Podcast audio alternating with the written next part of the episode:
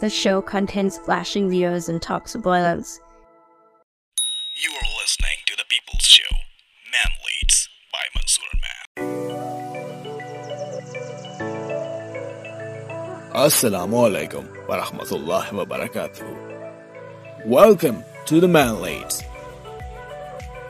کیا ہو اگر ایک دن آپ اپنے ڈیلی لائف روٹین میں بزی ہوں اور اچانک سے آپ کے پاس ایک پولیس آفیسر کا فون آئے وہ آپ سے کہے کہ ایک بہت ہی زیادہ خطرناک کرمنل جس نے اپنی پوری فیملی کا مرڈر کر دیا ہے، اس نے انٹیروگیشن کے دوران آپ کا نام، اپنا نام بتایا ہے۔ اور یہی نہیں، بلکہ اس نے آکوپیشن بھی وہی بتایا ہے جو کہ آپ کا ہے۔ مجھے آپ کا تو نہیں پتا، مگر اگر کوئی مجھے فون کر کے ایسا بولے تو یقیناً مجھے تو گوس بمس آ جائیں گے۔ یہ ایک سچی کہانی ہے۔ جس کو آپ دا ریئل اسٹوری میں دیکھ سکتے ہیں۔ جی ہاں اس مووی کا نام بھی دا ریئل اسٹوری ہے، جو کہ 2015 میں ریلیز ہوئی تھی۔ جس کے ہدایت کار روپرٹ گولڈ تھے۔ اس مووی کی I M D B rating six point three out of ten تھی اور اس نے 5.3 ملین ڈالر کا بزنس کیا باکس آفس پہ۔ اس مووی کی مین لیڈ کاسٹ میں جونا ہل اور جیمز فرینکو ہیں۔ مجھے آج بھی یاد ہے جیمز فرینکو کی پہلی مووی میں نے اسپائڈر مین دیکھی تھی۔ پھر سیکنڈ مووی دیکھنے کا اتفاق میرا اسی مووی کو ہوا۔ اور ان کی تیسری مووی جو میں نے دیکھی ہے، وہ ہے 127 آرز ٹوٹل زندگی میں میں نے ان کی تین موویز ہی دیکھی ہیں۔ وہ تینوں موویز مجھے بہت کمال کی لگی۔ مگر آج میں جس مووی کی بات کر رہا ہوں، یہ مووی مجھے ان کی ان تینوں موویز میں سب سے اچھی لگی۔ یہاں تک کہ میرے نظریے میں، یہ پوری ہالی ووڈ کی سب سے زیادہ انڈر ویٹڈ مووی ہے۔ تو اس مووی میں فرینکو نے جو رول پریزنٹ کیا ہے، وہ کیا ہے کرسچن کا؟ کرسچن لانگو، جو کہ وہ کرمنل ہے، خطرناک قسم کے۔ اور اس کے علاوہ ہل نے جو رول پریزنٹ کیا ہے وہ کیا ہے مائیکل کا؟ مائیکل فنکل، جو کہ نیو یارک ٹائمز کا ایک رپورٹر ہوتا ہے۔ تو مووی کے شروع میں ہمیں دکھایا جاتا ہے لونگو کو، جس کو پولیس گرفتار کر لیتی ہے۔ اپنی بیوی اور تین بچوں کے قتل کے الزام میں پھر سین شفٹ ہوتا ہے۔ اور ہمیں دکھایا جاتا ہے مائیکل فنگل کو، جنہوں نے ایک اسٹوری لکھی ہوتی ہے ایک میگزین کے لیے، جس کے سلسلے میں نیو یارک ٹائمز کے ایڈیٹر ان کو میٹنگ کے لیے بلاتے ہیں اپنے پاس۔ میٹنگ میں فنکل کے جو باس ایڈیٹر ہوتے ہیں، وہ اس کو کہتے ہیں کہ، بھائی، ہم نے تمہیں ایک کہانی لکھنے کو کہا تھا، بنانے کو نہیں۔ تم نے ہمارے اس اخبار کے بیسک رولز کو وائلیٹ کیا ہے، جس کی وجہ سے آئندہ تم ہمارے نیوز پیپر کے لیے نہیں لکھ سکتے۔ ان شارٹ وہ اس کو اس جاب سے فائر کر دیتے ہیں۔ جس کے بعد مائیکل بہت پریشان ہو جاتا ہے۔ گھر جاتا ہے اور اپنی وائف سے بھی اس بارے میں ڈسکشن کرتا ہے۔ اس کی وائف کا نام اس مووی میں جل ہے۔ تو اس کے بعد دکھایا ہے کہ کچھ تین چار سال کا عرصہ گزر جاتا ہے۔ مگر مائیکل کو کوئی اور دوسری جاب نہیں ملتی۔ وہ کافی ڈپریشن کا شکار بھی ہوتا ہے۔ کریئر کی بہت زیادہ فکر ہوتی ہے۔ کیونکہ وہ پورے امریکہ کے سب سے بڑے اخبار کے لیے لکھا کرتا تھا۔ اور اب اس کے پاس کوئی جاب نہیں ہوتی، تو اس وجہ سے وہ بہت زیادہ پریشان ہو کے ڈیسپریٹلی کسی نئی جاب کو سرچ کر رہا ہوتا ہے۔ پھر اچانک ایک دن اس کے پاس پولیس کا فون آتا ہے، جو کہ مائیکل کو بتاتے ہیں کہ اس کا نام ایک بہت ہی خطرناک قیدی لونگو، جو کہ اپنی وائف اور اپنے بچوں کا مرڈر کر چکا ہے، اس نے اپنا نام لے کر بتایا ہے۔ اور ساتھ ہی ساتھ اس نے آکیوپیشن یعنی کہ اس نے اپنی جاب بھی یہی بتائی ہے کہ وہ نیو یارک ٹائمز کا ایک رپورٹر ہے۔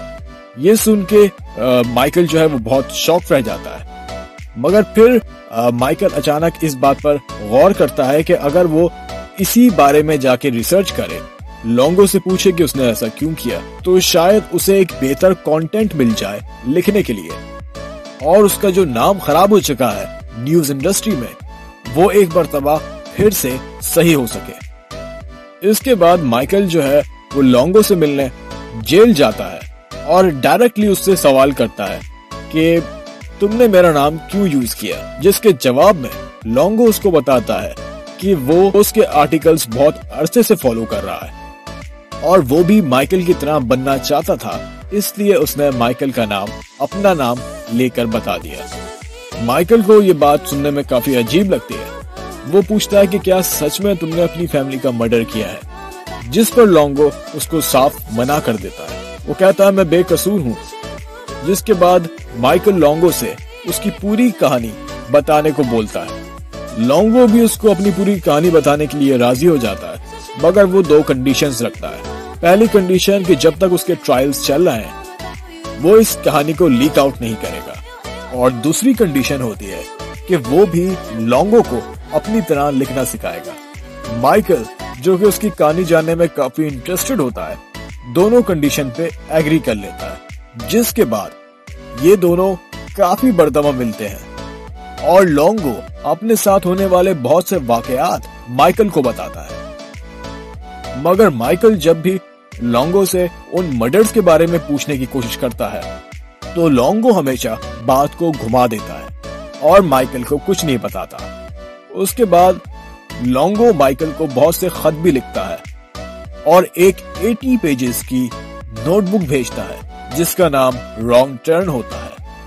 اس نوٹ بک پہ بہت سے کریپی سکیچز بنے ہوئے ہوتے ہیں۔ بالکل اسی طرح کے، جس طرح کے sketches Michael New York Times میں شائع کیا کرتا تھا۔ ان اسکیچز اور آرٹیکلز کو، اس نوٹ بک میں پڑھنے کے بعد مائیکل لانگو سے اور بھی زیادہ امپریس ہو جاتا ہے اور وہ لانگو سے ملنے کے لیے پہلے سے زیادہ مرتبہ جیل جانے لگتا ہے۔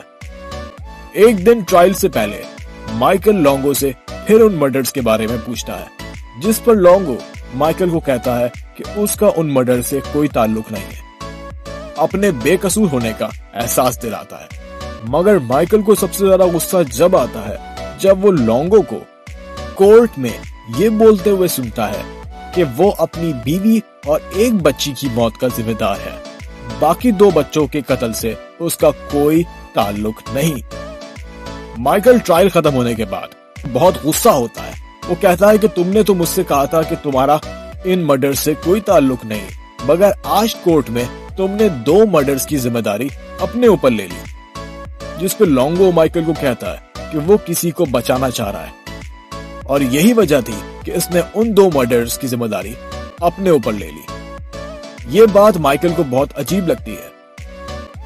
ظاہر سی بات ہے، مرڈر کسی نے دو کیے ہو یا چار کیے ہو وہ رہتا تو قاتل ہی ہے۔ جب مائیکل لانگو سے بات کر کے باہر آ رہا ہوتا ہے، تو وہاں اس کو وہی ڈیٹیکٹو ملتا ہے، جس نے لانگو کو اریسٹ کیا تھا۔ وہ ڈیٹیکٹو مائیکل کو کہتا ہے کہ لانگو ایک بہت ہی زیادہ چلاک کرمنل ہے، وہ تمہیں یوز کر رہا ہے۔ تم بھی اس کے خلاف گواہی کورٹ میں چل کر دو۔ اور اس نے ابھی تک تمہیں جتنی بھی باتیں بتائی ہیں، وہ تم کورٹ کے سامنے رکھو، تاکہ اس خطرناک مجرم کو جلد سے جلد سزا ہو سکے۔ مائیکل کورٹ کے سامنے آ کے گواہی دینے سے صاف منع کر دیتا ہے۔ وہ کہتا ہے کہ میں نے لانگو سے وعدہ کیا ہے۔ میں اس کی کوئی بات باہر نہیں بتا سکتا۔ مگر اندر دل میں مائیکل اپنے آپ سے یہ سوال کر رہا ہوتا ہے، کیا وہ کہیں کسی سچ میں ایسے شخص کا ساتھ تو نہیں دے رہا جو واقعی میں اپنی فیملی کا قاتل ہے؟ اس کے بعد ایک اور ہیئرنگ میں لانگو کورٹ کو بتاتا ہے کہ اس کا اور اس کی وائف کا کسی فائنینشل ایشو پر بہت زیادہ جھگڑا ہوا تھا، جس کے بعد وہ گھر سے چلا گیا۔ جب وہ گھر واپس آیا تو اس نے دیکھا کہ اس کی وائف رو رہی ہے، اس کی ایک بچی فرش میں بے ہوش پڑی ہے۔ اور گھر میں دو بچے اس کے غائب ہیں۔ یہ دیکھ کر اس نے اپنی وائف سے پوچھا کہ میرے بچے کہاں ہیں؟ اور اس کی وائف نے اس کے دونوں بچوں کو قتل کرنے کا اعتراف کر لیا، جس پر لانگو بہت غصے سے پاگل ہو گیا۔ اس کو سمجھ میں نہیں آیا کہ وہ کیا کرے اور اس نے اسی غصے میں اپنی وائف کا مرڈر کر دیا۔ مرڈر کرنے کے بعد اس نے جب اپنی اس بیٹی کو دیکھا جو کہ زندہ تھی، تو اس نے اس کو یہ سوچ کر مار دیا کہ اگر یہ زندہ رہی بھی تو بھی اکیلی پڑ جائے گی، کیونکہ اس کی جو دوسری دو بہنیں تھیں، اس کو تو ان کی ماں مار ہی چکی ہے اور اب ان کی ماں بھی اس دنیا میں نہیں رہی۔ اور کل میں بھی جیل چلا جاؤں گا۔ تو پھر میرے اس بچے کی ذمہ داری کون اٹھائے گا؟ لونگو کے اس عجیب اور غریب بیان پر کورٹ اسے پھانسی کی سزا سنا دیتی ہے اور اس کو ڈیتھ رو بھیج دیتی ہے۔ جس کے بعد جب لونگو کو پولیس پکڑ کر لے کر جا رہی ہوتی ہے مائیکل کے سامنے سے۔ تو مائیکل کو لونگو کی آنکھوں میں دیکھ کر اس بات کا یقین ہو جاتا ہے کہ میں سچ میں ایک کرمنل کی مدد کرنے کی کوشش کر رہا تھا، یا پھر میں اس کے اوپر اسٹوری لکھ رہا تھا۔ یہ سچ میں اپنی پوری فیملی کا قاتل ہے اور یہ بس من گھڑت کہانیاں بنا رہا ہے۔ کچھ عرصے بعد ایک مرتبہ پھر مائیکل لونگو سے ملنے جیل جاتا ہے۔ اور اس سے پوچھتا ہے کہ اس نے یہ سب کیوں کیا اور اس سے جھوٹ کیوں بولا، جس پر لونگو پہلے تو اس کو پھر اپنی باتوں سے بہلانے کی کوشش کرتا ہے کہ وہ بے قصور ہے اور اس نے جو بھی بیان دیا کورٹ میں، وہ بس کسی مسلحت کے تحت دیا۔ مگر اس بار مائیکل اس کی کسی بھی بات پہ یقین نہیں کرتا۔ وہ کہتا ہے کہ تم ایک مرڈرر ہو اور تم نے اپنی جان بچانے کے لیے میرا سہارا لینے کی کوشش کی، جس پر لونگو کے فیس ایکسپریشنز بالکل چینج ہو جاتے ہیں۔ اور وہ کہتا ہاں میں ایسا ہی ہوں۔ اور مجھ میں اور تم میں کوئی فرق نہیں، کیونکہ میں نے اپنے آپ کو بچانے کے لیے یہ سب کیا۔ اور تم نے بھی اپنے ڈوبتے ہوئے کریئر کو، جو کہ تقریباً نیو یارک ٹائمز میں ختم ہی ہو چکا تھا، اس کو ایک دفعہ دوبارہ زندہ کرنے کے لیے تم نے ایک ایسے بندے کی کہانی لکھنے کا فیصلہ کیا، جو کہ اپنی پوری فیملی کا۔ مرڈر کر چکا ہے۔ یہ سن کے مائیکل بالکل چپ رہتا ہے، کیونکہ وہ جانتا تھا کہ لونگو جو کچھ بھی کہہ رہا ہے، وہ سب حقیقت ہے۔ اس کے بعد کچھ عرصے بعد کا سین دکھایا جاتا ہے، جس میں مائیکل نے اپنی ٹرو اسٹوری نامی بک پبلش کر دی ہوتی ہے۔ اور وہ پوری کہانی اپنی آڈینس کے ساتھ ڈسکس کر رہا ہوتا ہے۔ مگر مائیکل کے ذہن پہ لونگو کی باتوں کا اتنا گہرا اثر ہوا ہوتا ہے کہ اسے ہر جگہ پھر لونگو ہی نظر آ رہا ہوتا ہے۔ وہیں دوسری طرف کورٹ میں لونگو اپنے سارے گناہوں کا اعتراف کر لیتا ہے۔ اور یہ مووی یہیں ختم ہو جاتی ہے۔ ہاں اس مووی کی کہانی کچھ زیادہ کمپلیکیٹڈ تھی۔ مگر ٹرسٹ میں جب آپ اس کا ٹریلر دیکھیں گے اور جب آپ اس مووی کو دیکھیں گے تو آپ سچ میں اس فلم کو انجوائے کرنے والے ہیں۔